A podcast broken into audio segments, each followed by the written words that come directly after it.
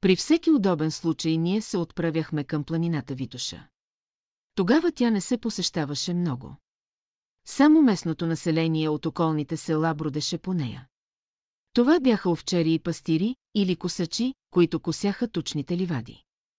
А до там се отиваше пешком за няколко часа. Решихме да отидем на местността Яворови пресои на Витоша. Бяхме двама. Мария Тодорова и аз. Поканихме и Боян Боев.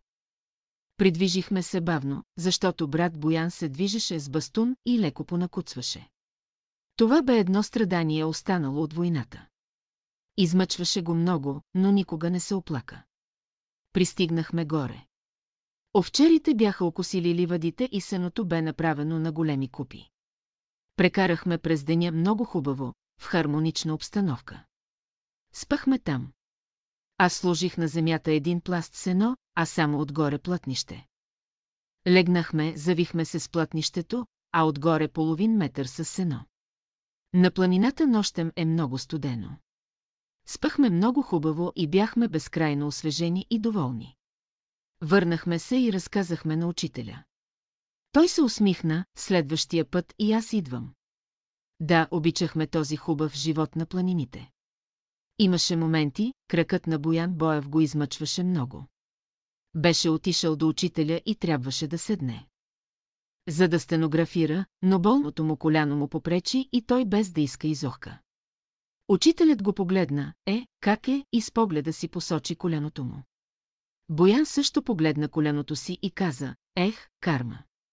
Учителят се усмихна. Ние също се усмихнахме, защото чакахме, че той ще започне да разказва и да обяснява. Кога искаш да изплатиш кърмата си, сега или в следващия си живот? Запита учителят. Боян се стресна, леко подскочи както бе седнал и отсече бързо, напористо с неговия висок глас. Сега, сега, сега, учителю. Всички се стреснахме. Учителят се усмихна. След това разговорът потече в друга посока. Боян до края имаше трън в плътта си, а дойде време, когато това го скува налегло, но той продължаваше да работи. Разчиташе стенограмите си и ги диктуваше на някои от сестрите, които пишеха на пишеща машина. По този начин излезнаха много неща от него за живота на школата по това време, които трябва да бъдат отпечатани от следващото поколение. На една екскурзия, която направихме с група приятели на планината през зимата, беше много студено, до минус 10 градуса. Не можехме да му откажем на брат Боев да дойде с нас. Тогава му измръзнаха ръцете. Като се върнахме в София, голям труд се положи. Да му се стоплят пръстите. Няколко седмици не можеше да ги движи. Това беше последната му зимна екскурзия. След заминаването на учителя бе създаден седемчленен братски съвет. Боян Боев и аз влизахме в състава му. Но още от самото начало работата на този братски съвет протичаше с много разправи, караници и скандали. Обикновено по това време, през деня, аз бях на работа. Тогава Боян идваше от дома и предаваше на Мария Тодорова, кажи на Борис. Че утре ще има братски съвет. После вдигаше двете си ръце над главата и викаше силно «Ужас, ужас, ужас», а той беше грамогласен. На тези съвети аз водех борбата. Боян не беше борец, той мълчеше. Паша бе слаба. Тодор Стоименов също. Аз водех битката. Накрая той казваше само две думи – съгласен съм или не съм съгласен. Боян Боев стоеше винаги до учителя и стенографираше. Веднъж Мария си беше навела главата надолу. Боян влезна, огледа се бърже, видя празно място и седна. А това празно място беше наведената глава на Мария. Без да гледа седна на главата й. Тя извика и всички се засмяха.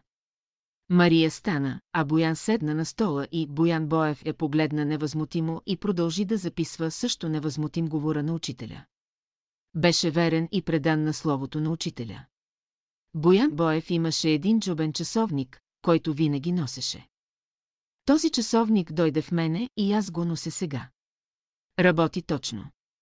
Изваждам го и като го поглеждам си спомням за него. Служи ми добре, както е служил на времето на брат Боян. Сега младите ми поглеждат часовника и ми се усмихват, понеже е старомоден. Но те не знаят какво може да говори един часовник в спомените ми с брат Боян. Учителят разказваше случай за един учител по време на Балканската война, който попада в една пещера. Не могъл да излезне, понеже се криял от неприятеля. До тогава този учител би атеист. Престоял няколко дни и много изгладнял. Накрая казал, ако има Бог, то той трябва да знае, че аз съм гладен и че трябва да ме нахрани и ако това стане, ще повярвам, че има Бог. След малко полека-лека пристъпила една костенурка и оставила едно парче хляб пред входа на пещерата. Оставила и си заминала. Тогава този войник повярвал в Божия промисъл. Този случай е отпечатан в беседите. А този учител е бил Боян Боев. Лично той ми е разказвал случая. Той е бил много буен и обичал споровете, да доказва с аргументи, но нямал такава опитност и небето му е дало. Както е бил силен в доказателствата си за атеизма, така след този случай той се преобръща и минава на противоположната страна. Повярвал в Бога. Не след дълго време се среща и с учителя. И от тогава остава верен до края. В стаята на Боян Боев бяха наредени неговите стенографски тетрадки на купища камари. Той се разхождаше между тях. Някои от тези тетрадки той дешифрира. Много пъти му казвах, брат Боян, дай да ти приберем тези тетрадки. Боян ги поглеждаше, беше сръснал с тях и не можеше да ги изтръгне от себе си. Изохкваше и казваше, нека да постоят още, после ще ги прибереш. Но дойде онзи ден на 6 декември, 1957 година, когато направиха тотален обиск на изгрева и властите му взеха всички тетрадки.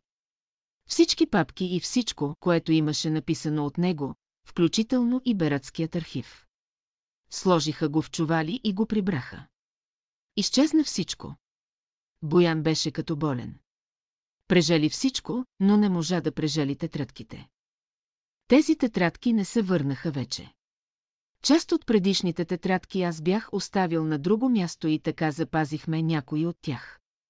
По-късно един млад брат поиска от мен да дешифрирам някоя и друга стенограма на брат Боян, за да може да остане един код за разшифриране на стенограмата на Боян Боев.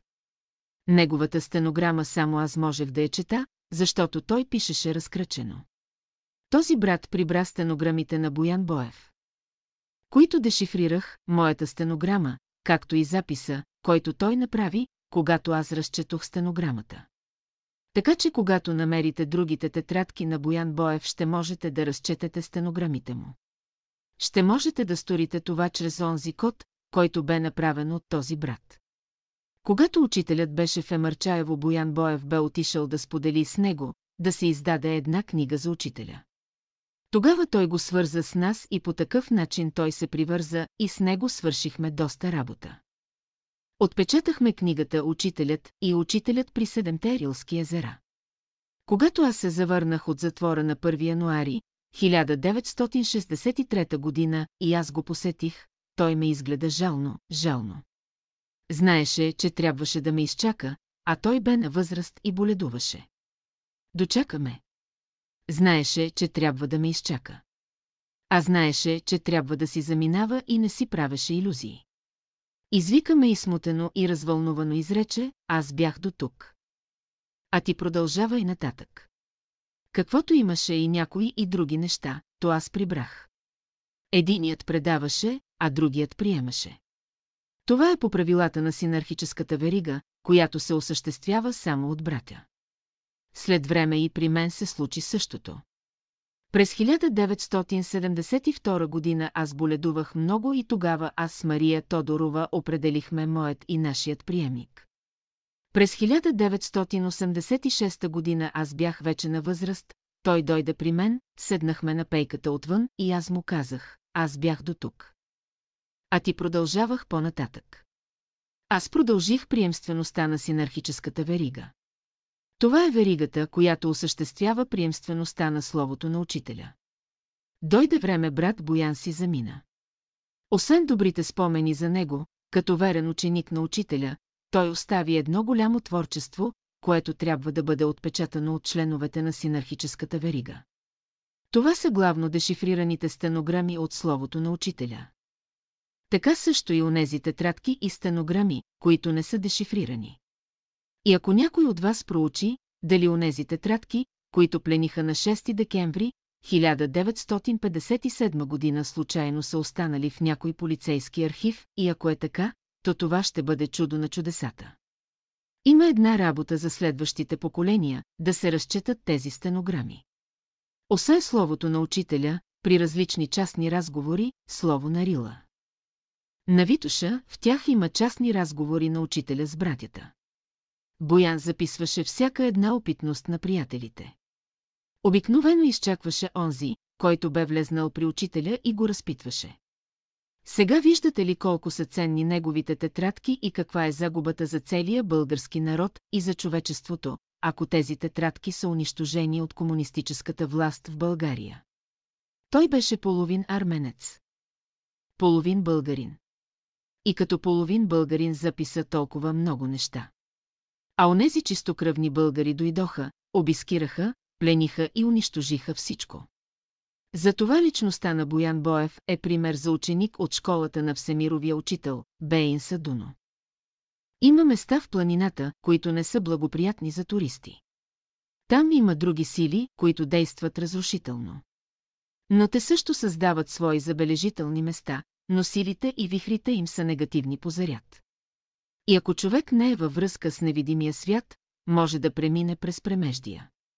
Всички происшествия в планината се дължат на това правило. Създават се дисхармонични вихри или от човека. Който посещава планината или от самите места, през които той минава.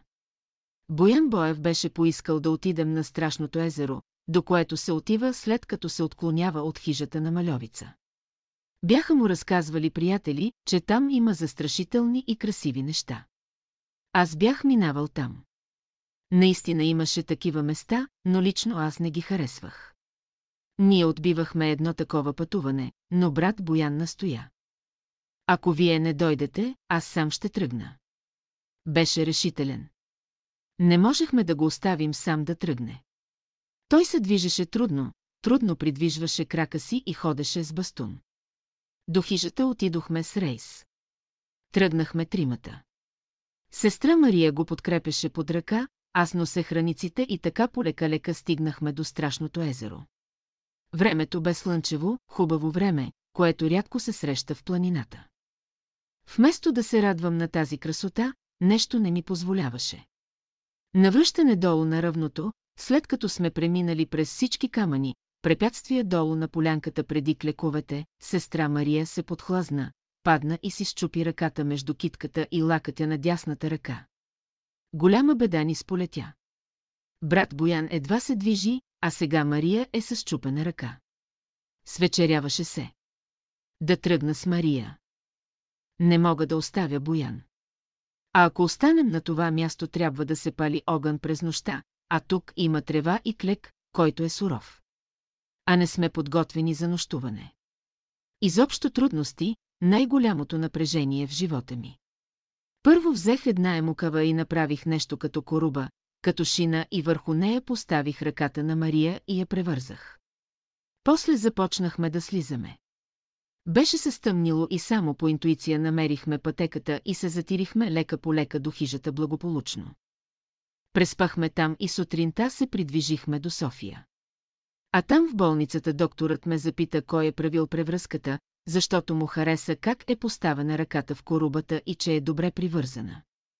На Мария тук поставиха гипс на ръката и така тя се мъчи няколко месеца, докато оздравее ръката и учителят също не разрешаваше да ходим по този циркус, макар че сме се изкачвали от хижата до връх Малевица и до Еленин връх с него.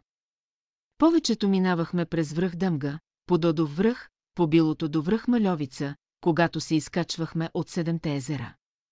Тук изгледа е по-хубав и по-безопасен. Какво значи малевица? Мал на френски е зло. А малевица означава от зло по зло. За да минава човек през такива места изисква се будно съзнание, връзка с невидимия свят, да се движи човек в мълчание и в пълна концентрация в себе си.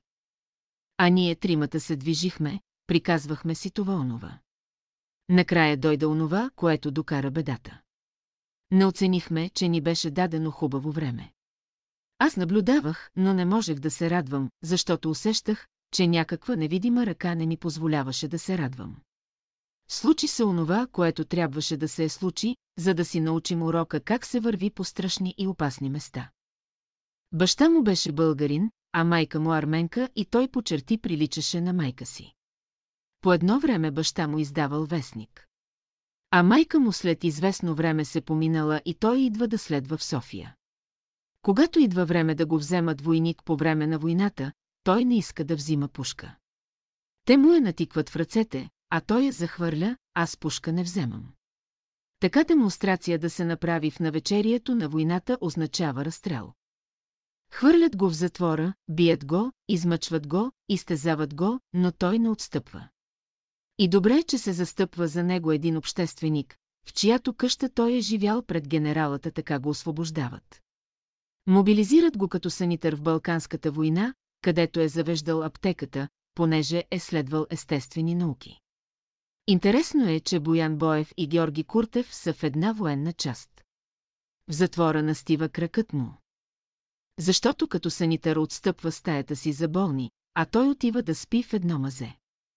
Там изстива кракът му и получава туберкулоза на коленната става и от нея доби артроза и не можеше да го свива. От 900 болни в холерната болница са дали само 28 жертви. Тази артроза го свиваше с големи болки. Седим на една маса с него, замира му дъха от болки, но мълчи.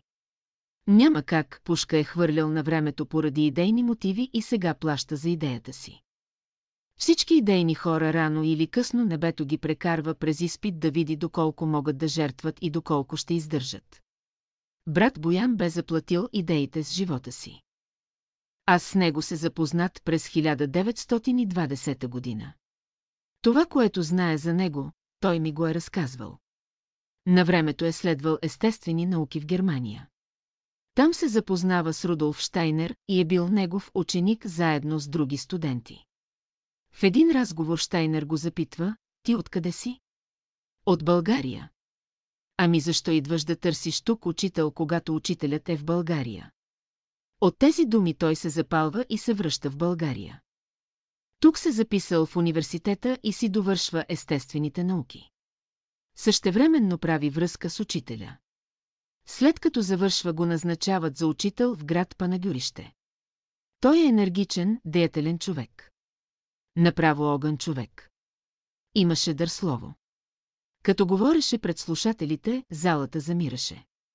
Той популяризираше духовните науки и беше противник на материализма и атеизма. Но той е толкова деятелен. Щото почва да вербува дори учениците си, чете сказки, държи проповеди и скоро около него се образува един голям кръжок от ученици. Той ги извежда на екскурзии, запознава ги с един нов мироглед към природата. Такъв човек се среща рядко. Учителите се виждат в чудо с него. А освен това той е добре подготвен в своята професия. Когато говори на учениците за растителния, животинския и минерален свят. Той винаги свързва всичко това с окултните науки.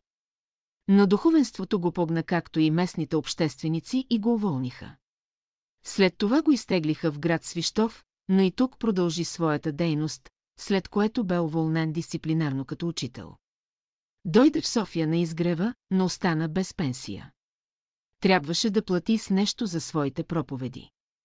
Той привлече много ученици от Панагюрище, които след време дойдоха в братството. Беше безкористен. Съдействаше на всички. Беше най-добър работник на учителя, изцяло предан на делото. Към него се присъедини професор Консулов, с когото бяха съученици. Той бе професор по геология и привърженик на атеизма и материализма. Но под влияние на Боян Боев той се промени и мина към духовния мироглед и след това те споделяха като родни братя. Идваха често у нас на гости и беше мило да се гледат как двамата разговарят. Боян привлече и Стоил Стефанов, който беше секретар на Стамбулийски. Стоил си купи място на изгрева, построи си къщичка, но не живя в нея. Идваше често на разговор с учителя и понеже беше личен приятел с Боян, винаги се отбиваше при него. Стоил беше един честен човек, който е бил хвърлен в затвора от цар Борис, защото бе републиканец. В затвора прекарал около 10 години и не е искал да разговаря с цар Борис. Но Боян е имал съученик, началник на затвора и го помолва да раздаде беседи от учителя на затворниците. Отиват наши братя и разнасят беседи по килиите. Така Стоил попада на беседа от учителя и след това се свързва с Боян Боев. След като излезе от затвора, дойде при Боян Боев и се свърза с учителя. Боян Боев имаше около 200 тетрадки с стенограми. Той не пишеше красиво, но четливо. За един стенограф не е проблем да ги разчете. Но на 6 декември 1957 година властите направиха обиск и ги прибраха. Дали ги унищожиха, това едно друго поколение ще каже. Изворът на доброто, това са разговори на Боян Боев с учителя в Емарчаево. Там учителят откри един малък извор, който учителят нарече изворът на доброто. Доброто се проявява в най-малките неща. Изгревите на слънцето. Това са разговорите на учителя с посетителите, записани от брат Боян. Когато идваха на изгрева. Разговорите на Елашадай, това бяха разговорите с учителя на бивака, повече в четвъртък, когато правехме излети до планината Витоша. Писма до приятелите, това са различни разговори, случки и събития, които брат Боян извади от тетрадките си, като всяко писмо имаше по 3-4 листа, които той изпращаше на ръководителите на братствата в страната. Така те успяха да се запазят при обиските. Боян Боев си замина на 21 август 1963 година в 18 часа и 35 минути. Сега, когато изпращаме нашият обичен брат Боян, душите ни са изпълнени с спомени за него. Наистина ние извървяхме светъл творчески път с него. Път на служене и на жертва. Този път не свършва до тук, защото той е път във вечността. Нито връзката ни с брат Боян се прекъсва, защото тя е връзка с вечния живот. Сега какво да кажем? Имаше извор на планината с чиста прохладна вода. Всеки можеше да почерпи от него. Имаше плодно дърво, което принасяше много плод. Питат ме къде е дръвчето. Казвам, дръвчето е в семката. Не се е загубило. Един ден, кога му дойде времето, дръвчето пак ще израсне, ще се извие отново във всичката си красота и сила. Ако трябва да кажем нещо за Царството Божие, то ще бъде това. Царството Божие е в сърцата на онези, крито любят Бога. И на вас казвам сега, за напред брат Боян Боев ще живее в сърцата на онези, които го познават и обичат. Тук той си е приготвил най-хубавото място. Сега аз приветствам нашия обичен брат Боев, жив повече от всякога в сърцата ни и в душите ни. Там неговата свята творческа работа продължава. И не само това. Аз му пожелавам същия светъл път и в душите на онези, които в бъдеще ще дойдат и ще го познават. Ще го обичат, защото не може никой, който познава брат Боян да не го обича. Спомен за брат Боян. Обични брат Боян, ние ще бъдем отново в божествения живот, както сме били досега. Едно в красотата, едно в мъдростта и знанието, едно в любовта, едно в доброто, едно с делото на обичния ни учител. Винаги заедно и на небето. В молитвата ще бъдем заедно, във всички най-хубави моменти на живота ние ще бъдем наедно. В работата, в творчеството, в жертвата за делото, свято за нас. Ще бъдем наедно неразделни. Заместникът на брат Боян. Някои имат желание да управляват братството. Какво братство ще управляват те? Бялото братство е невидимо, то е светлината в умовете на хората, то е виделината в душите им, то е славата, чрез която Божият дух се проявява. Затова само Бог управлява бялото братство чрез учителя. Някои искат да заместват брат Боян и да застанат на негово място. Какъв брат Боян ще заместват те? Имат ли неговото сърце? Имат ли неговият ум? Имат ли неговият огън и готовност за жертва? Имат ли неговата чистота и безкористие? Брат Боян е неповторимо явление. Последните думи на Боян Боев. Преди да си замине брат Боян каза, благодаря на Бога. Това бяха последните му думи. Благодарността никога не го напусна. Привилегия е на човека да знае кога. Пред кого и как да благодари. За брат Боян тази привилегия бе живот и път. Роден на 17 октомври 1883 г. в град Бургас. Починал на 21 юли 1963 г. в град София. Всеотдайният ученик на учителя, великата подкрепеща ръка в слово и дух престана да работи. Благородното човеколюбиво сърце не тупти вече, но той ни остави велик образец на служене. 50 години, всяко слово отрунено от нашия любим учител мина през перото му. Неговите сказки, книги и статии говорят за дълбоко просветения ум и висок идеал, на който служеше. Като изпращаме в духовния свят нашия обичен брат Боян Боев, ние са учениците му, братя и сестри и приятели, дълбоко се прекланяме пред него и неговата дейност. Погребението ще се извърши на 23 юли 1963 г., вторник, в 17 часа в Софийските гробища. Учениците на Бялото братство в България. София, 21 юли 1963 г. бащата на брат Боян се казваше Димитър Боев. Открива печатница в град. Бургас. Издава вестници и книги. Той имаше трима сина, едно, Боян, роден на 17 октомври 1883 г. завършва естествени науки и работи като гимназиален учител. Две Стефан, роден на 16 септември 1886 г. замества баща си като печатър и ръководи печатницата му. Три Симеон, роден на 22 октомври 1888 г. работи като управител на митниците в Созопол и в Бургас, а по по-късно е чиновник. Четири Станка, първо дете на Димитър Боев. Родена на 20 декември 1881 г. Дядо Благо беше учител в гимназията и добър поет. Имаше от него много хубави стихове за деца, гатанки, скоропоговорки, които той ни разказваше. А ние се затруднявахме и когато ги изричахме падаше голям смях, защото ни се завързваха езиците. Той даде думите на много песни като «Сине мой» на белия цвят. Този псевдоним «Дядо Благо» беше подходящ за него. Той беше нисичък на ръст, благ по природа и отличен поет. Учителят го уважаваше много, а когато си замина от този свят изнесе две беседи и ги посвети на дядо Благо, като каза, че тези две беседи са двете запалени свещи от него за дядо Благо.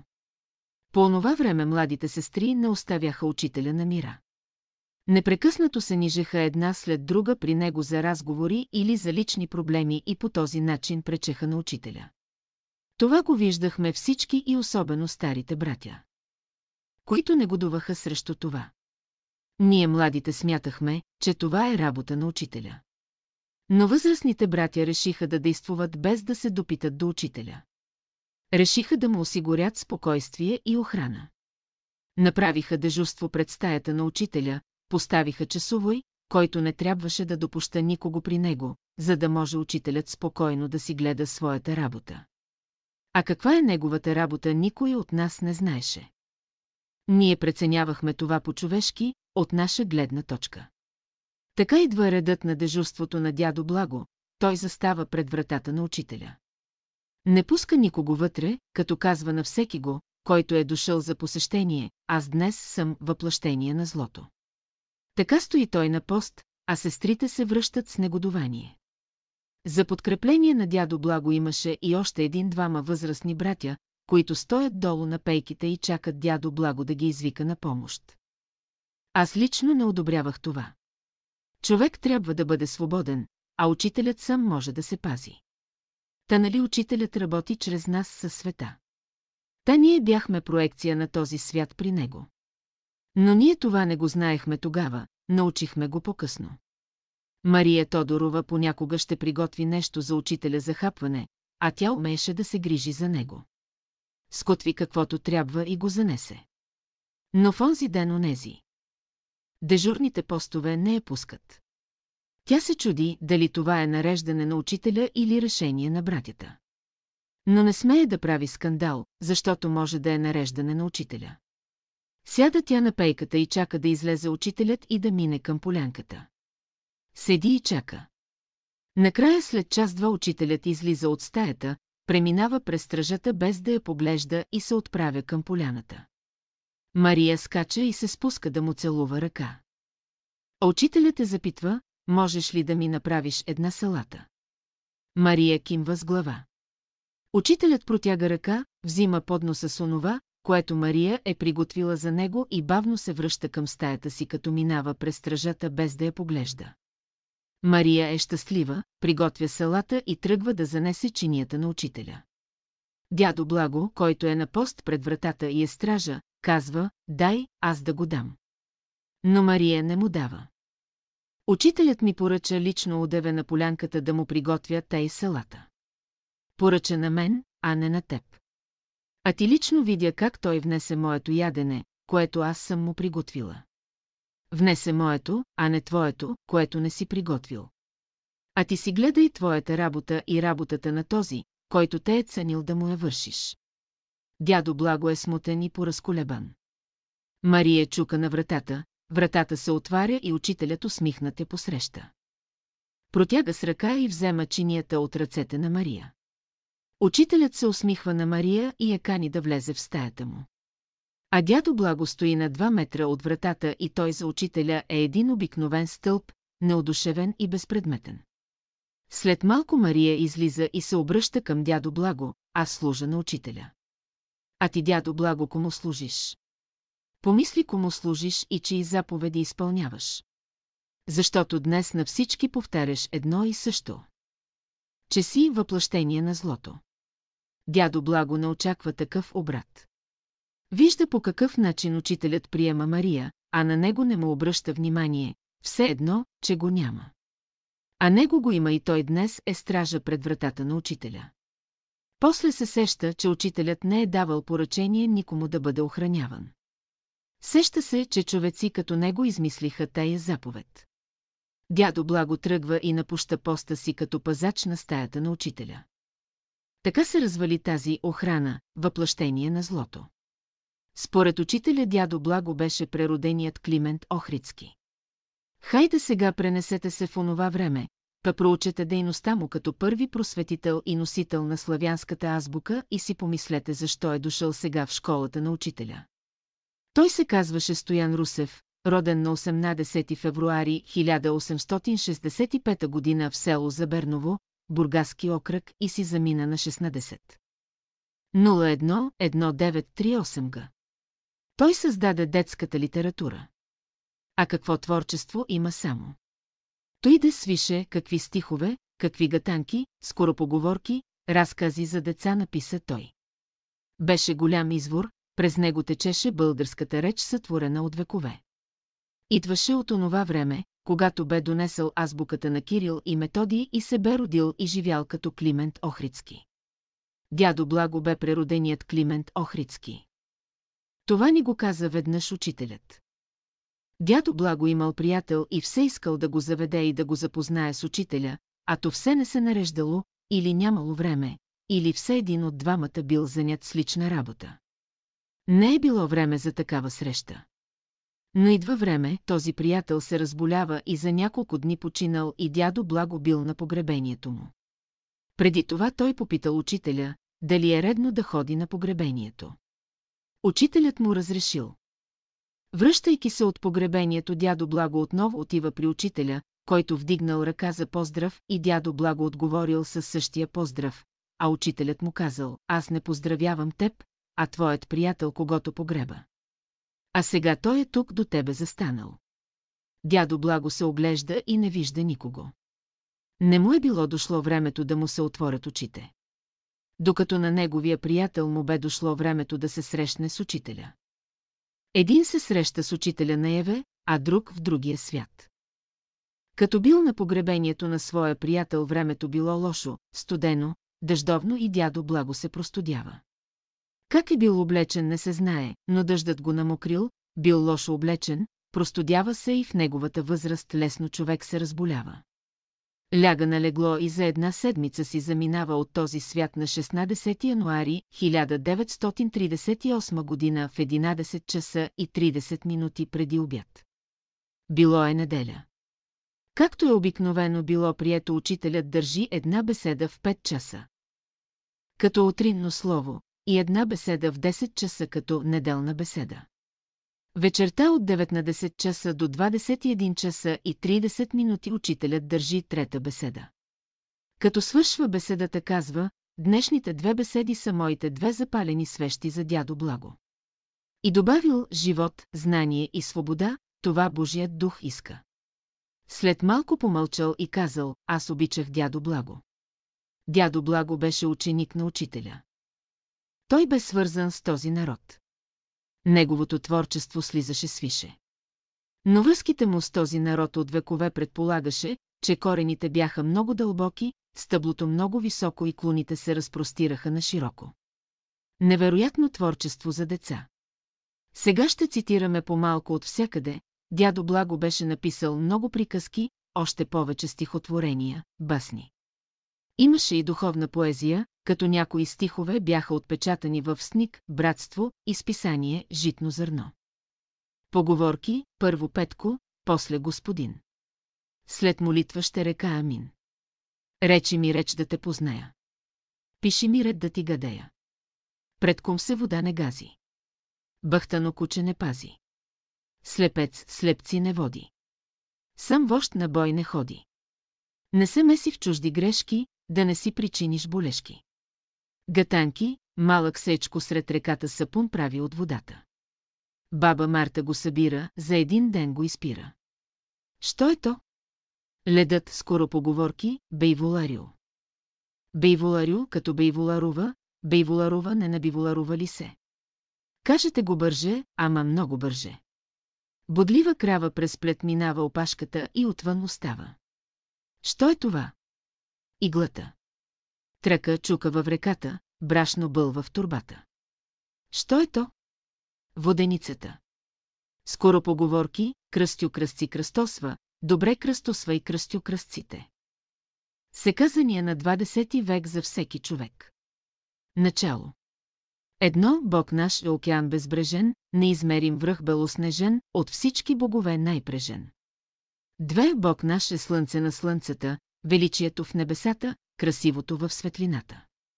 Три, Бог наш е Бог любов предвечна, любов велика, безконечна, свещена и неизреченна. Четири, Той управлява всички сили, които вечно са творили и сътвореното красили. Пет, не стига се Бог в съвършенство. Непостижим е той в блаженство, неподражаем в президентство. Шест от Бога по-реално няма. Вселената макар голяма, от край до край е той заема. Седем навред проникнува горите, цветята, билките, тревите и облаците и звездите. Осем той е у всичките животни живота, в форми разнородни. Единство, в членове свободни. Девет и ето, той и в нас живее. Честите, който се умее с него в себе да се слее. Десет везден ще слуша словото му. Ще изпълнява волята му и ще пребъдва в луното му. Единадесет Бог наш е жив Бог повсеместен, всемъдър, благ и милосърден, и пак невидим, неизвестен. Дванадесет от Бога всеки само иска, един за всяка душа близка. А друг за себе си далиска. Тринадесет далеч от Бога в тъмнината, пред него белизо, в светлината, а ти върви си след душата. 14 извън съзнанието Божия народ, човек и дом не може. Така си Вседържител Боже. 16 ще видиш Бога ако вярваш, ще вярваш без да се съмняваш, ще вярваш и ще се надяваш. 17 без вяра щастие не иде, без слънце светлина не биде, без Бога благодат не сниде. 18 светът без вяра не успява, тя ни крепи и утешава, задачи много разрешава. 19. Любов, хармония, надежда, едничка вярата отглежда, сал вярата до тях довежда. 20. Чрез свята вяра се добива премъдрост, слово, правда, сила и всяка вънкашност красива. Маркова беше своеобразен човек, но имаше една дарба да знае езици. Беше белгийка по происхождение. Стана преподавателка по френски език, организира много курсове в София и много ученици преминаха през нейния метод за преподаване. Най-важното бе, че всички нейни ученици проговорваха на френски език. Само нейните ученици проговорваха и след това говореха свободно. Как ставаше това не зная, имаше качества за това. Маркова познаваше учителя още от първите години. В нейния салон се държаха едни от първите беседи на учителя. А нейният салон е бил на улица Цар Шишман, където е била школата за чужди езици. Там през 1922 година учителят е говорил на младежите. Но тя беше своенравна, а имаше много неща и с това създаваше много грижи и бели на учителя. Но когато решаваше нещо да свърши, го правеше. Така беше превела една беседа от учителя на френски язик. Аз взех и дадох друга беседа на Маркова да я преведе на френски. Тя взе, работи известно време и ми върна материала. Гледам и виждам, че тя бе коригирала с червено мастило целият текст. Аз изтръпнах, защото видях, че тя е превеждала както си иска и както намери за добре.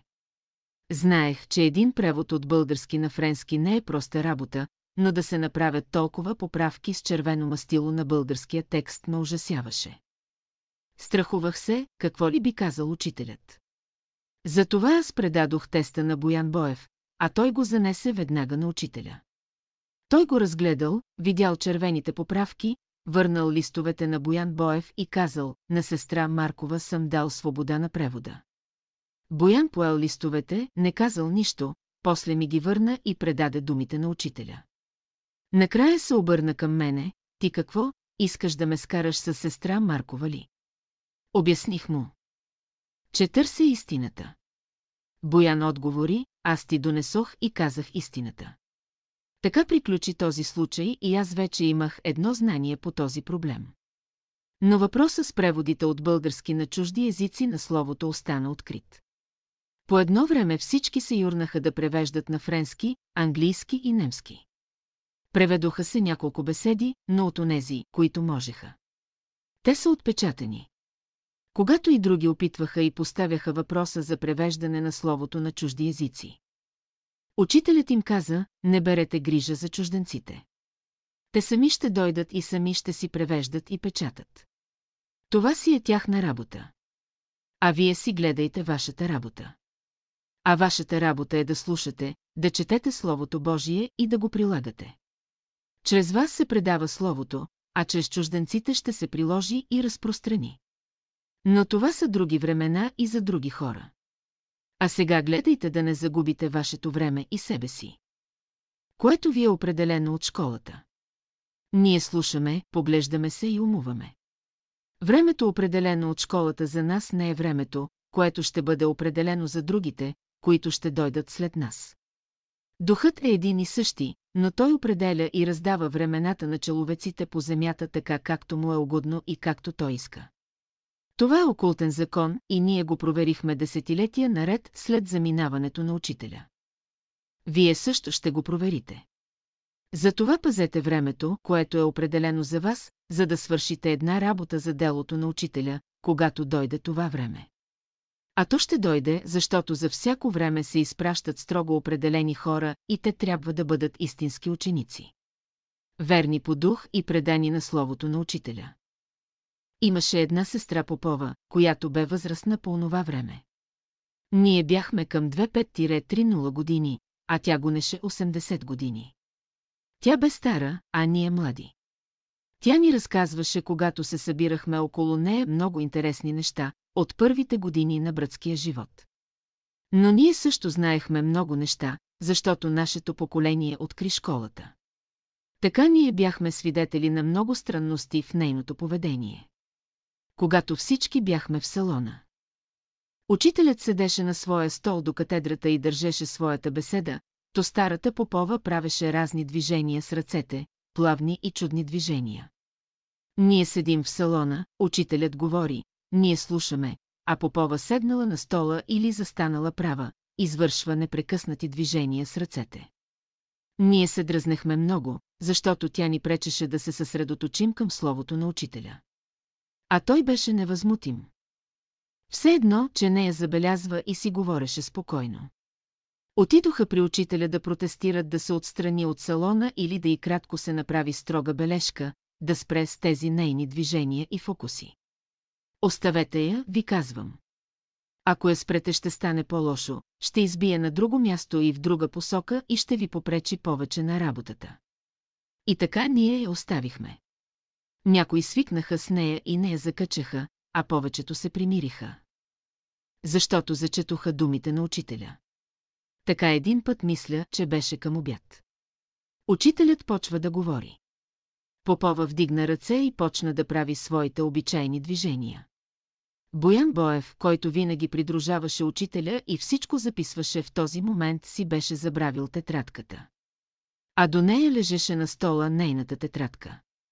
Учителят заговори, в този момент Боян Боев се стресна, че нямаше тетрадка. Огледа се бърже безпомощно, нямаше как да записва. Изведнъж пред очите му блеснаха белите листи на тетрадката. Протегна за миг ръката си, сграби тетрадката на Попова и в следващия миг вече записваше. Попова продължаваше да си прави нейните движения, а Боян Боев записваше в нейната тетрадка. Всички около тях се усмихнаха, а други се засмяха, но Боян Боев беше вече спокоен. Той записваше словото на учителя. След като свърши беседата, Боян вижда, че тетрадката е нова, новиничка и никой не е записал нито дума в нея. Бръкна в джоба си, извади стотинки и ги набута в ръцете на Попова. Тя ги прибра и не попита нито за какво са, нито пък попита за тетрадката, която бе оставила на стола до нея. После някои говореха, че с тези движения тя била сложила началото на паневритмията. Това не е вярно. Който познава паневритмията и е чел за нея знае. Че паневритмията това е общение на човешките души в света на мъдростта, която е създадена от виделината. А тук се касаеше за медиумични прояви на Попова. Нали за това учителят спря приятелите да не я закачат, защото щяла да избие на друга страна онова, което е в нея и по този начин ще попречи на всички ни. Какви ли на истории имаше по наше време? И винаги зад нея стоеше дадено лице. Което бе дошло в школата, за да бъде ученик. А учителят с голяма любов и с голямо търпение изнесе нашите грешки, стигащи понякога до нетърпимост. Той посочи и даде нагледен пример как любовта превъзмогва всичко и заличава границите на нетърпимостта и прави човека свободен отвътре и отвън. А свободата е вътрешно качество на духа. Да се весели твоя дух в моята душа. Между многото неща, за които има да благодарим на учителя, трябва особено да сме благодарни за онези незабравими срещи, които имахме при него. Каква галерия от образи, характери и то необикновени. При учителя идваха хора с стремеж, които търсеха път, които се подвизаваха, готови на служене и жертва. Хора с изработени характери, минали през огъня на страданието. Учили в школите на древността, те продължаваха и сега своето учение. И тъй пред нас се разкриваше един сложен и необикновено богат живот. Как осветляваше учителят този живот, какви примери, поучения и правила извличаше от него, това е отразено в неговите беседи, лекции и разговори. Това беше живата среда, която резонираше на словото на учителя и го предизвикваше да говори. Пред нас е човекът. Който иска и учителят, който дава. Между многото образи от първите ученици на учителя, изпъква образът на брат Георги Куртев. Външно той имаше строг аскетичен вид, но в очите му имаше една приветлива насърчителна усмивка, която като че казваше, нашето щастие се държи на здрава основа, от какво има да се боите.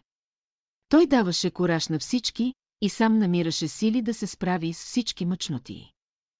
Но едно нещо имаше в него неотменимо, той пазеше свята връзката си с Бога. Той я поддържаше с непрестанна вътрешна и външна работа.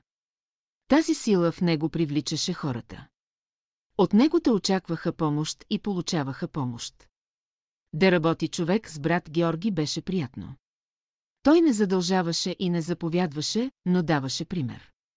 И когато човек изпълняваше едно негово поръчение, чувстваше сила и подкрепа и работата преуспяваше. При него човек се чувстваше включен в един голям и добър живот и беше щастлив от това. Да, тези невидими връзки между човеците са особено ценни и плодотворни. По тях текат токовете на всемирния живот, по тях ние ги изучаваме. Брат Георги имаше толкова естествено държание и простичка обхода, че неговия вътрешен живот оставаше скрит, но силата се чувстваше от всички, тя респектираше и туреше ред и порядък около него. За него беше естествено да ръководи и организира. Нямаше нужда да го назначават и избират. Това му беше дадено отгоре, свише, никой не можеше да му го успори, и той сам не го изискваше или налагаше, но то идваше естествено. Такива хора изпраща Бог, когато полага основание, хора силни, устойчиви. Те са живото основание. Много примери ни е разправял брат Георги за своя живот, но един съвсем малък ще споделя с вас през войната с турците. Брат Георги беше старши санитър във военната болница, някъде към Беломорието. Някак естествено той беше поел всичката вътрешна работа и умело ръководеше малкия персонал, погълнат в работа от сутрин до вечер. Но идва отстъплението. Войските се изтеглят, а от началствата няма никой, който да даде заповед за евакуиране на болните, а те са 600 души. Турците настъпват ожесточени и избиват всички, които хванат. Тогава брат Георги на своя глава евакуира болните за България и то с последните влакове. След това го изправят пред военен съд, защо ти на своя глава, без да имаш заповед, евакуираш болните. Брат Георги туря ръка на врата си и казва, аз реших тъй, по-добре една глава да падне, отколкото 600. Не можаха да го осъдят, явно е, той спаси 600 души. Брат Георги имаше вяра и упование в Бога и беше готов заради него на всички жертви. Рядко съм срещал човек с такъв богат вътрешен живот и с толкова много духовни опитности. При това в него имаше скромност, но и достоинство. Когато извиквам неговия образ, винаги си казвам човекът, който живееше с Бога. Ето и днес Божиите работници идат. Те ще подемат делото му, ще продължат работата по-нататък. Те са сред всички народи и вери по земята. Те образуват унази мощна духовна верига, чрез която великият разумен свят работи. Те са изпратени вече. Те идат със светлина и сила голяма, като мощна огнена вълна. В нея светът няма да изгори, но ще се обнови и възроди. И всички вие, добри и скромни работници на учителя, устоявайте за неговото дело, пазете свято неговата чистота и достоинство. В духът е силата, а не в множеството. Не беше ли Христос сам срещу юдеите и Рим? И тъй, не бой се мало стадо. Поздравяваме ви с духовната нова година. За учениците на Божественото учение, тя ще бъде ново изявление на Бога, непознато до сега. Винаги се радвайте, за всичко благодарете, духът не угасяйте, непрестанно се молете. София, март, 1969 година Бератският съвет. Борис Николов Божият дух се изявява чрез неговите избрани. За такива Господ казва, той ми е съсът избран и драгоценен. Щастие е да срещнеш такъв човек, да го познаваш, да живееш с него. Това щастие ние имахме с нашият обичен брат Георги. Той беше служител Божий, светилник, който свети, носител на доброто, крепител на вярата, ревнител за делото на учителя. Такъв го познаваме всички ние, които сме тук. Такъв е неговият път. Това е неговия живот. Отминал ли е той? Не е отминал. И доколкото ние имаме този живот и носим това служение, той е с нас. Учителят казва, в любовта раздяла няма. Колко хубави дела ни показа брат Георги. Те ще ни дават винаги подтик и сила да ходим в този светъл път. Брат Георги беше истински ученик на учителя. Пътят на учениците на Бялото братство е път през вековете. Белязан със свети подвизи. Път на служение и жертви. Всички си спомняме брат Георги работлив, скромен, изпълнен с дух и вяра, предан на учителя и неговото дело. Спомняме си много примери от неговия живот, разказвани от него самият, в разговори, простичко, естествено, свенливо, поетично. Подвигът на вярата. Холерната болница. За нея брат Георги разказва, когато тръгнахме на война. Отбихме се в София да се видим с учителя и да си вземем с Богом. На прощаване той ни каза, когато сте в нужда или в опасност, призовавайте ме. Брат Георги е фелдшер в стационарна болница. Болницата се движи непосредствено зад бойната линия. Понякога снарядите достигат и до тях. Тъй в битки и походи достигат до мраморно море. Тогава на фронта избухва холерата. Болницата получава заповед да се преустрои за приемане на холерно болни. Построяват бараките вън от селището на един хълм, обзавеждат всичко потребно и ето от фронта почват да пристигат първите кервани с болни. Пристигат биволските кервани, стоварят болни и отиват за други. Всички са оплашени. Персоналът на болницата се е събрал под хълма, никой не смее да отиде в болницата. А оттам се чуват стоновете на болните. Главният лекар изгубил и ума и дума. Наместо да ги окоръжи, казва, който отиде там, нема да види вече жена си и децата си. Тогава брат Георги излиза и казва, братя, с Бога напред, аз отивам. Тези, които викат там горе, също имат жени и деца. Бог е с нас, ние ще видим жените и децата си.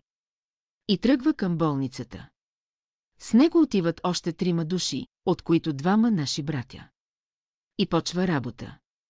Холерата е ужасна болест, почва миене, чистене. Преобличане на болните, превръзки, а керваните на смъртта возят все нови и нови болни. Леглата са изпълнени, турят по коридорите, всяко местенце е заето, нема къде да се мине. Работа непосилна. Работа лице срещу лице със смъртта. Работят от тъмно сутрин до късно вечер.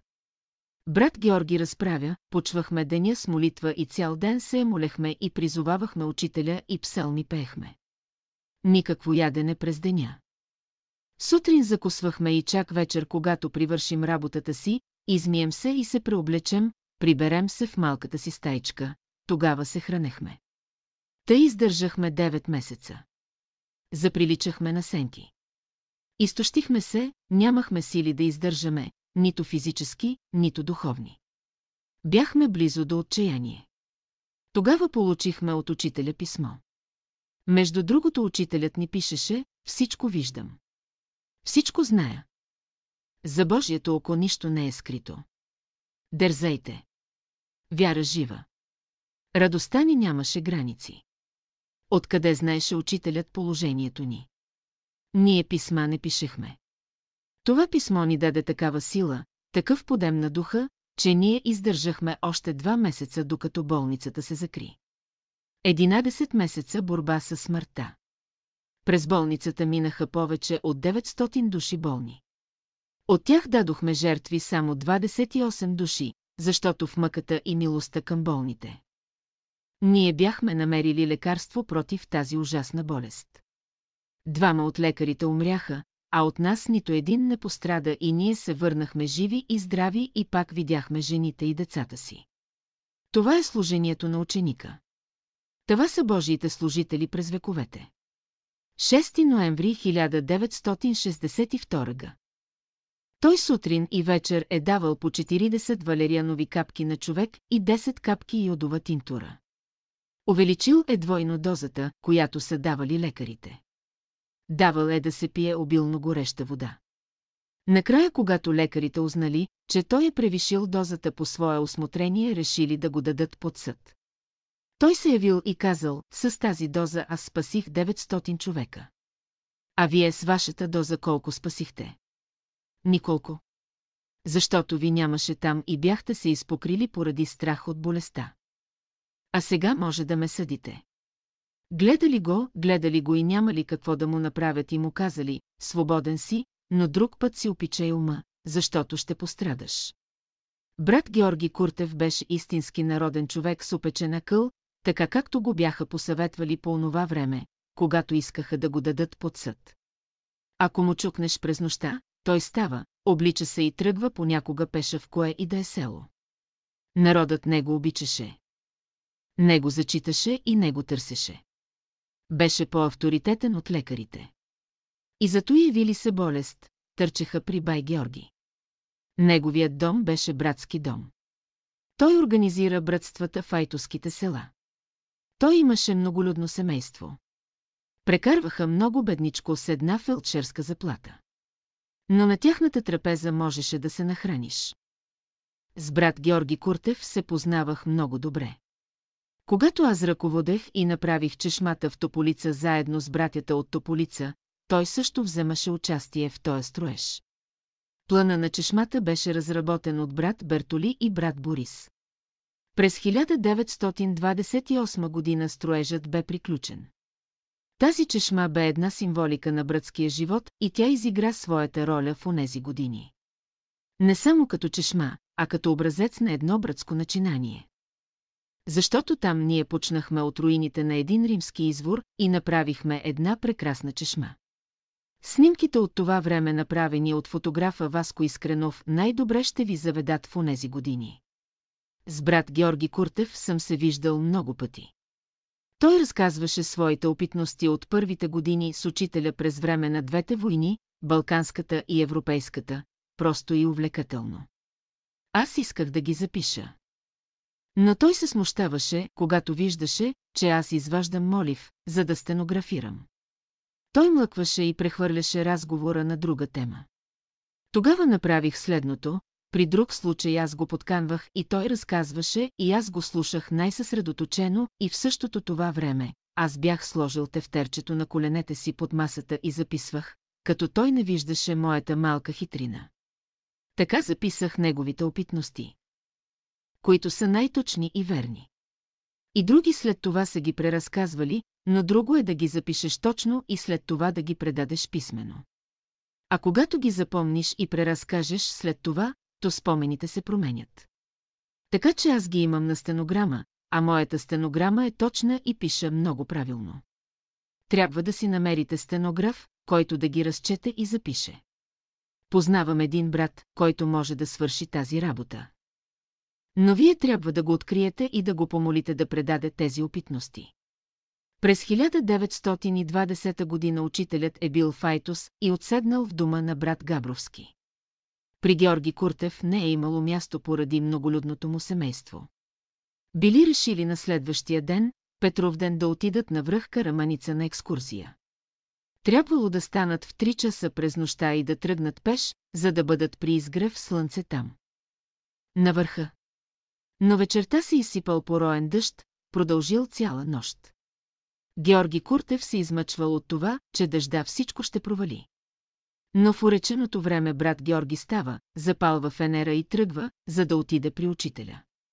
Среща брат Петко Епитропов, който си погладил брадата и казал, не е писано да се ходи.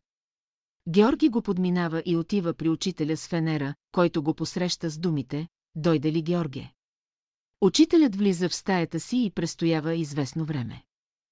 Навън изгърмява страшно, светкавици проблясват. Излиза учителят и го пита, излез вън и виж има ли едно прозорче в облаците на изток. Излиза той, поглежда към небето, дъждът вали, връща се и казва, има учителю. Учителят отново влиза вътре в стаята си и отново се чува гръм и светкавици. Георгия, иди и виж, има ли звезди на небето. Георги отива, поглежда небето и се връща. Няма учителю. Учителят отново влиза в стаята си, навън се чуват отново гръм и светкавици. Излиза и помолва Георги да види, дали този път се е появила някоя звезда. Георги се връща и се усмихва. Има учителю. Накрая излизат с Георги, който носи фенера, а учителят се навежда и запретва кръчолите на панталона си. Учителят и брат Георги тръгват в дъжда, а той още вали. Те минават покрай възрастните братя. Които са от Бургас и които трябва да тръгнат с тях на Петров връх. Брат Петко Епитропов казва, аз в такъв дъжд не ходя. Но двамата тръгват нагоре в дъжда, който постепенно започва да рами. По едно време настигат група сестри, които също отиват на върха. А между тях баба Иванка, възрастна сестра. Ей, Иванке, къде в той време? Пита брат Георги. На върха отиваме. Ами много дъжд. Дъжд? Не дъжд, отиваме. Един път ни е дошъл учителят тук, че ние да останем и да не отидем с него на върха. И бабите не искат да чуят и знаят за дъжда. Като вървят нагоре, дъждът изведнъж спира. Тръгват към караманица, която после наричат Петровия връх. Когато стигат до една чешма, виждат как Петко Епитропов идва след тях с един фенер. Учителят се усмихва. А на върха дошли братя и сестри стали ги от селата. Че като наклали едни огньове, че като турили едни казани и се дига пара от тях, всичко приготвено за празника. Времето се оправя. На изток се освобождава небето от облаците, появява се слънцето, има чуден изгрев. Наричат върха Петров връх на името на учителя. Прекарват много хубаво целия ден. Когато правят сутрешната молитва и първите гимнастически упражнения, учителят посочва на брат Георги небето, виждаш ли? Георге на запад едно черно облаче и отстрани две бели облачета. Белите братя арестуваха черните братя и сега ги отвеждат. Ей тези черни братя още от Сливен искаха да ми правят пакости. Сега белите братя отвеждат черните братя. Георги вижда едно черно облаче и две бели облачета до него. Учителят превежда картината. Невидимият свят говори чрез всички явления. Ако човек е внимателен в своя личен живот, ще има много опитности. Ще има разумна среща с невидимия свят и ще го опита. Това е въпрос на опит и на вяра. Този ден нямаше повече пречки и противодействия. Братята и сестрите прекараха при пълна хармония и радост. Времето се оправя. Денят е хубав слънчев без нито едно облаче на небето. Прекарват чудесно всички. Има направени снимки от тази среща на Петров връх. Това е история за вас, а за брат Георги Куртев и съвременниците му. Това бе живот за цялото и за Бога. Георги поставя пред учителя въпроса за създаване на братска градина в Айтос. Учителят го запитва с каква цел. Отговор с идеална цел. Учителят му казва, ще се нареди, но по-късно. Така се случи, че по-късно унази сестра, която обслужваше на улица Опалченска, 66 и помагаше на учителя в неговия бит, помагаше на Гина Гумнерова в посрещане на гостите. А беше от Айтос, получи наследство една нива. Тя я подари на братството в Айтос. От тази нива изникна братската градина. Името на тази сестра бе Василка Иванова от Айтос. Аз лично съм ходил в тази градина. След заминаването на учителя я превърнаха в култово средище, а не като място за братски идеи и живот. Особено след като си замина брат Георги Куртев. С него се разбирахме с една дума. Той беше човек на духа. С хората на духа се разбирах с една дума, с един жест и с едно действие. На времето учителят се беше изказал за приятелите от този край и особено от Айтос, души, които са в почивка. А това е неблагоприятно положение за тях. Знаех и други изказвания за тях от учителя, че те имат подчертано религиозно съзнание и това ги караше да залагат повече на формата на нещата и да се крепят за тях. Затова не съм ходил често на тази градина, но съм посещавал дома на Георги Куртев и на дъщеря му Натка Куртева. В имаше един извор, казваше се Чортлек, това е древна лековита вода. Учителят я вижда и я превежда на български «вода на духовете».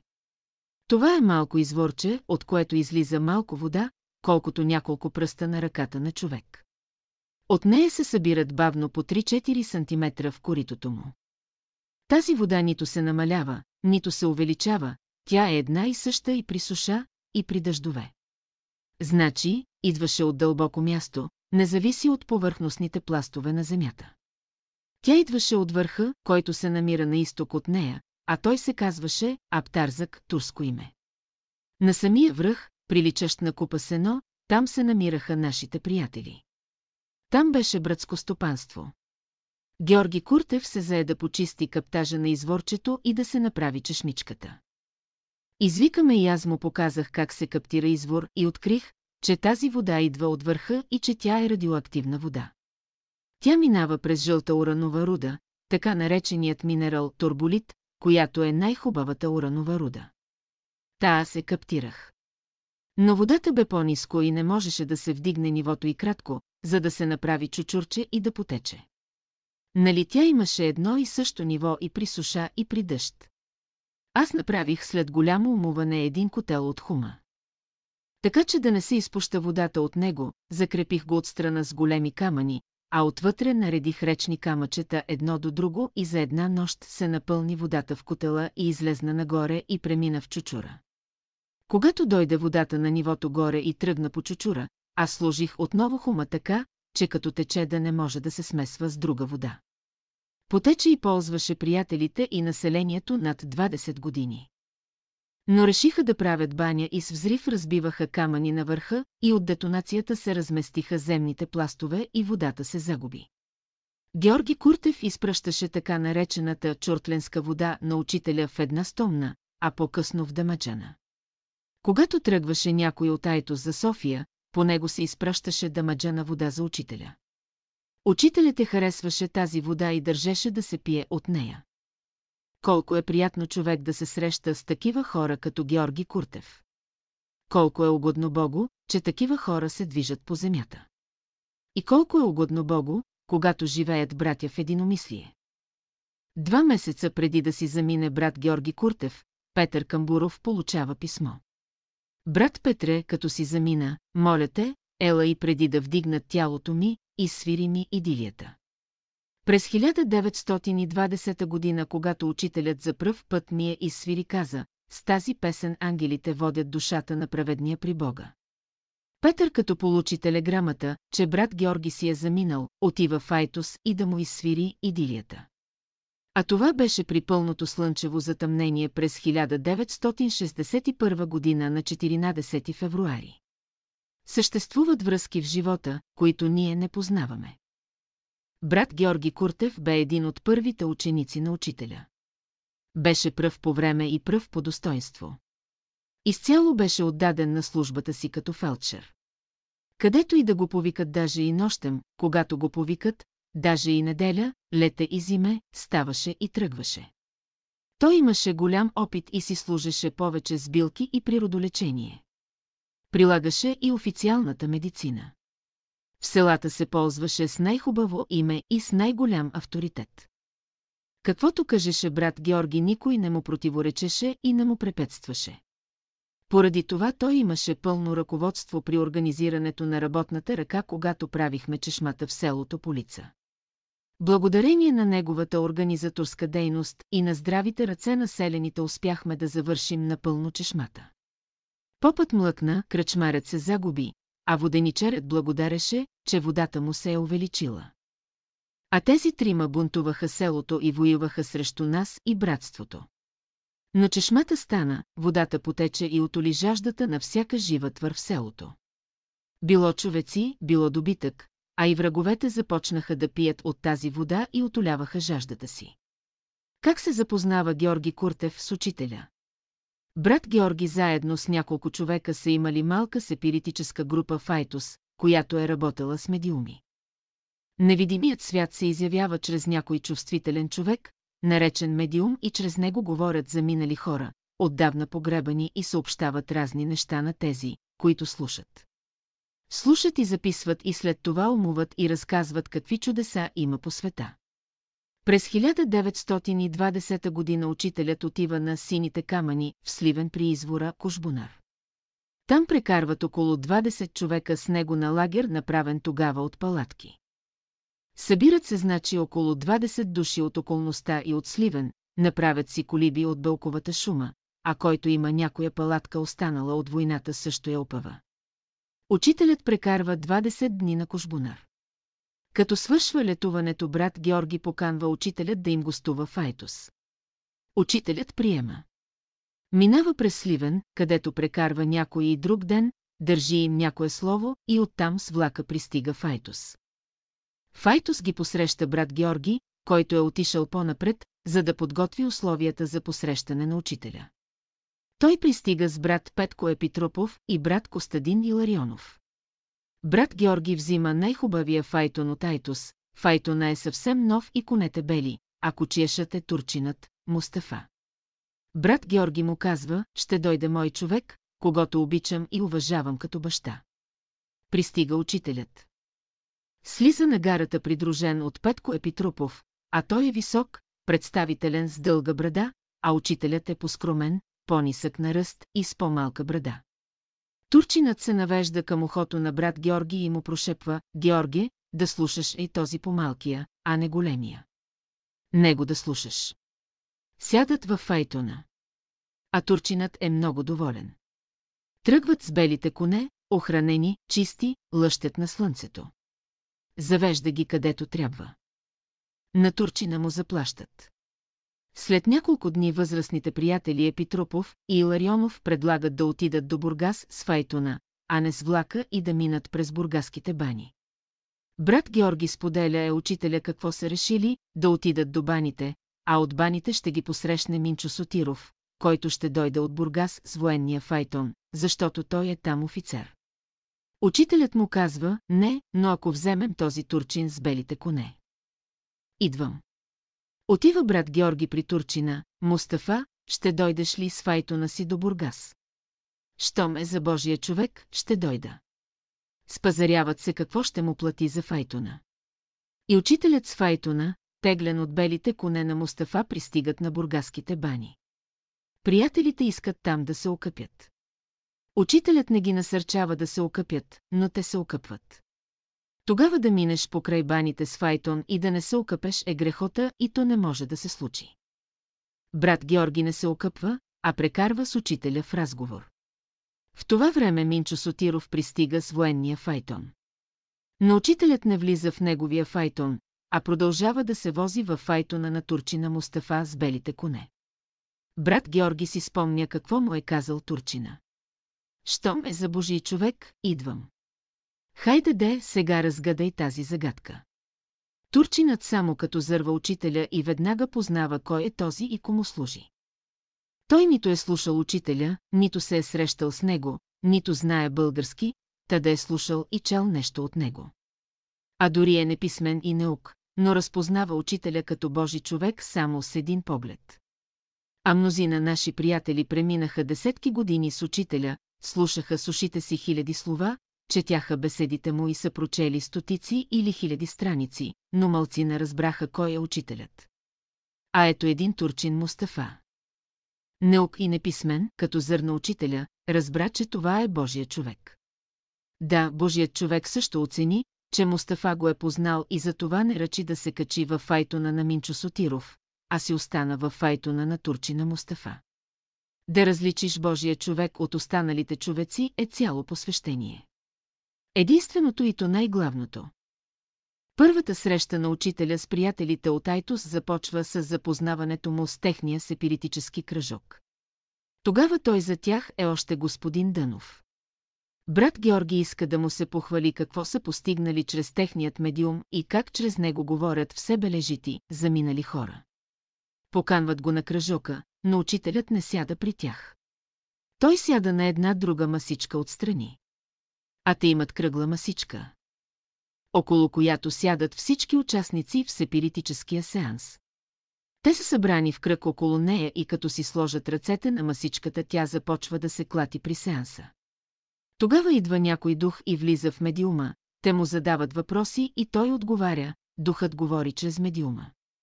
Така по този начин работи всеки път сепиритическия кръжок Файтус. Но сега учителят седи на страна. Този път групата прави молитви. Пеят песни, но не се явява някакъв дух и медиума мълчи, не иска да говори. Става с конфузно положение. Излагат се пред учителя. Брат Георги казва отчаяно, господин Дънов, днес нямаме проявление.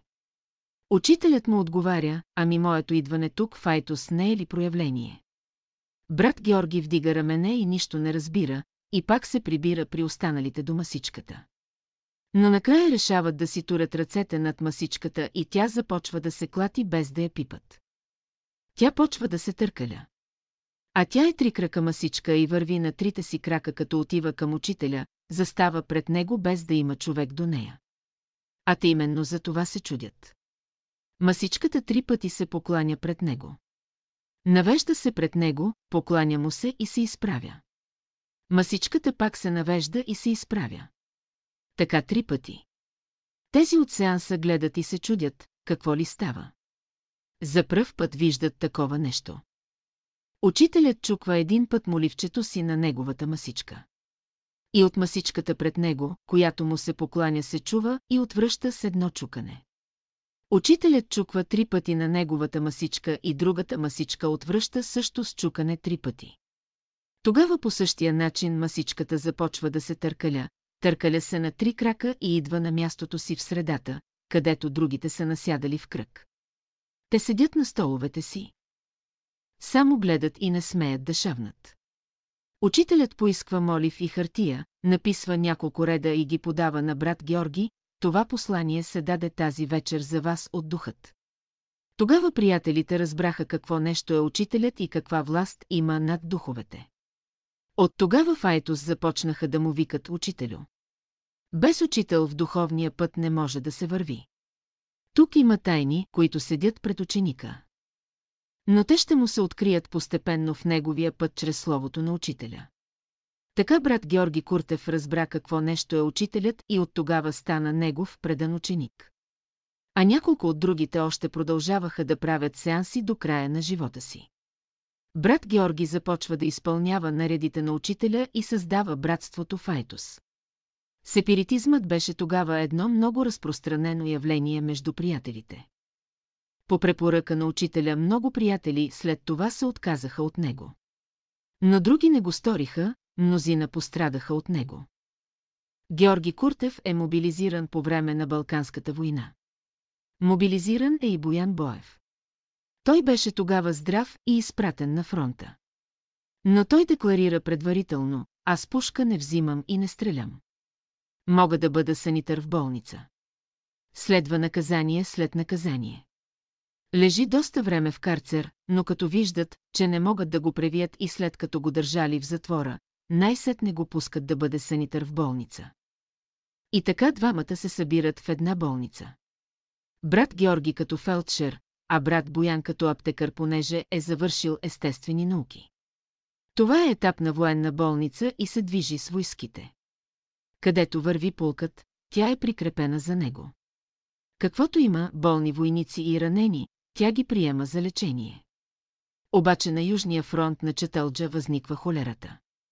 Всички изпадат в ужас. Големи жертви даде нашата войска при Четълджа. Паднаха много убити. След като избухна холерата, болницата, в която е брат Георги и Боян, е обявена за холерна болница. Но всички санитари и лекари не искат да влизат в болницата. Да дойдем в тази болница е все едно да мрем заедно с холерно болните. С биволски коли започват да карат болни. За болницата правят бараки, вън от селото на един байр. От фронта от Чатълджа пристигат с биволски коли ранени войници и холерно болни и всичко стоварват на Баира. А болните викат и вият от нетърпими болки. Главният лекар заявява, който отиде горе при болните, няма да види семейството си вече. Наместо да ги насърчи, той ги обесърчава. Голям ужас и бич е холерата. Никой от санитарите не смее да отиде горе при болните. Тогава излиза Георги Куртев и казва, онези, които викат и вият горе и те имат семейства. Който иска да дойде, да дойде с мен. Аз отивам горе. С него отиват трима души наши приятели, брат Боян и още двама. Четирима души отиват горе и започват да се грижат за болните. А това холерата е страшна работа. Брат Георги ни е разказвал потресеющи ужаси. Болницата започва да се пълни. Биволските коли стоварват болните и се връщат за нови. Разпореждат се и напълват бараките и коридорите. Мият болните, къпят ги, преобличат ги. Лекарите не смеят да влезат в болницата. Казали са им да им дават по пет капки три пъти на ден йодова тинтура. А брат Георги нарежда да се увеличи три пъти дозировката. След време, когато лекарите разбират, че на болните дават три пъти по-голяма доза, искат да съдят брат Георги Куртев, че не е изпълнил заповедта им. Той отговаря с тази трикратна доза по-голяма от вашата аз лекувах 800 войника. Те оживяха. И ако ме съдите, съдете ме за това, че те са живи, а не умрели. Съдете ме и за това, че никой от вас не посмя да дойде горе в болницата. Като чуват това спират обвинението срещу брат Георги и не го осъждат. Брат Георги и останалите като станат сутрин, закусят и се облекат със специално облекло в стаята за преобличане. И целият ден не ядат, нито пият вода, понеже пипат холерно болни. Чак вечерта, чак като се погрижат за болните. Като ги изкъпят и преоблекат и ги турят по леглата им, тогава се оттеглят. Имат си специална баня, хвърлят холерните дрехи, изкъпят се, преоблекат се и тогава пият преварена вода и ядат само преварена храна. Така се запазват от заразяване. А да не ядеш и да не пиеш цял ден, това не е лесна работа. Боян Боев, който си има стаичка за аптеката, като вижда, че са се напълнили стаите, коридора и няма място. Той напуска стаичката си и пренася аптечката си в мазето и спи там в мазето на цимента. Оттам му се възпали крака и оттам получи тази косна туберкулоза, която имаше на коляното си. Брат Георги разказваше, бяхме стигнали до такова изтощаване, че просто залитахме. Не сме сигурни дали няма да паднем сред болните, но упорстваме и продължаваме. Хем работим, хем сме гладни, хем сме жадни. Но не смеем да пием нещо и да ядем нещо. Холера е това, ще се заразим. Дойде ден и видяхме, че не можем да издържим повече и че ще загинем тук от изтощение, тогава получихме писмо от учителя. Отваряме и четем, за моето око нищо не е скрито. Всичко виждам, всичко зная. Зная положението ви. Дързайте още малко. Като получихме писмото, сила добихме чрез него и можахме да издържим до края. Холерата спря, болницата се разформирова и нас ни освободиха. Ние видяхме децата и семействата си. Ни един от четиримата не пострада, а тук имаше 800 болни. А от лекарите, които не смееха да влязат в болницата, умряха трима души от холера. Така Георги Куртев се върна жив. Този случай той ми е разказвал няколко пъти и аз го имам записан подробно. Той беше много добър разказвач. Разказваше просто. Естествено, по-народному. Веднъж му казах, ти брат Георги разказвай, а аз ще стенографирам. Турих си аз тефтерчето, а той почна, но като гледа, че аз пиша стеснява се и не може да разказва така свободно. Няма да може, брат Борис, не ми върви тази работа както други път. Рекох му, остави, няма нужда. След две-три дни, понеже аз съм на гости у него, предизвиках го да ми разказва случките си. Не му казвам, разказвай ми сега, но като водим общите разговори, аз поведа разговора тъй, че да започне да разказва. А той тъй сладко разказваше. Но тефтерчето не го държа на масата, а съм го сложил на коляното си и го гледам в очите, за да не ме разбере, че аз стенографирам. Той започва да разправя. Така записах истории от неговия живот. Той има чудесни опитности с учителя и с неговата лечителска практика. Тези тефтерчета са запазени. Но те са прибрани и аз не зная къде са. Но като ги намеря от тях, ще диктувам случките от живота на брат Георги. Той беше един посветен човек в учението. Скромен човек, честен и простичък в обходата си с другите. Ти него не можеш да накараш да направи компромис с каквото и да било. Дума каже ли, значи е дума. Много го уважаваха селените. Беше авторитет по въпросите за здравето им и за вярата им. Всички го знаеха, че е човек на бялото братство. По селата имахме много последователи благодарение на неговата работа там. По време на съдебния процес срещу братството 1957 наклонена черта 58 той дойде и застана зад нас доблесно и честно. Целият съдебен процес от началото до край беше монтиран по сценарии. Бе позорен процес за властите и за онези, които измениха научението. Това не ни засяга. Не ни обижда, защото измяната не е срещу нас, а срещу делото Божие. Изкарах 4 години в затвора и през цялото време съм работил. Имаха толкова много облаги от моята работа. Но процесът бе един политически скалъпен процес срещу братството. През този процес брат Георги Куртев се държа като истински ученик на учителя.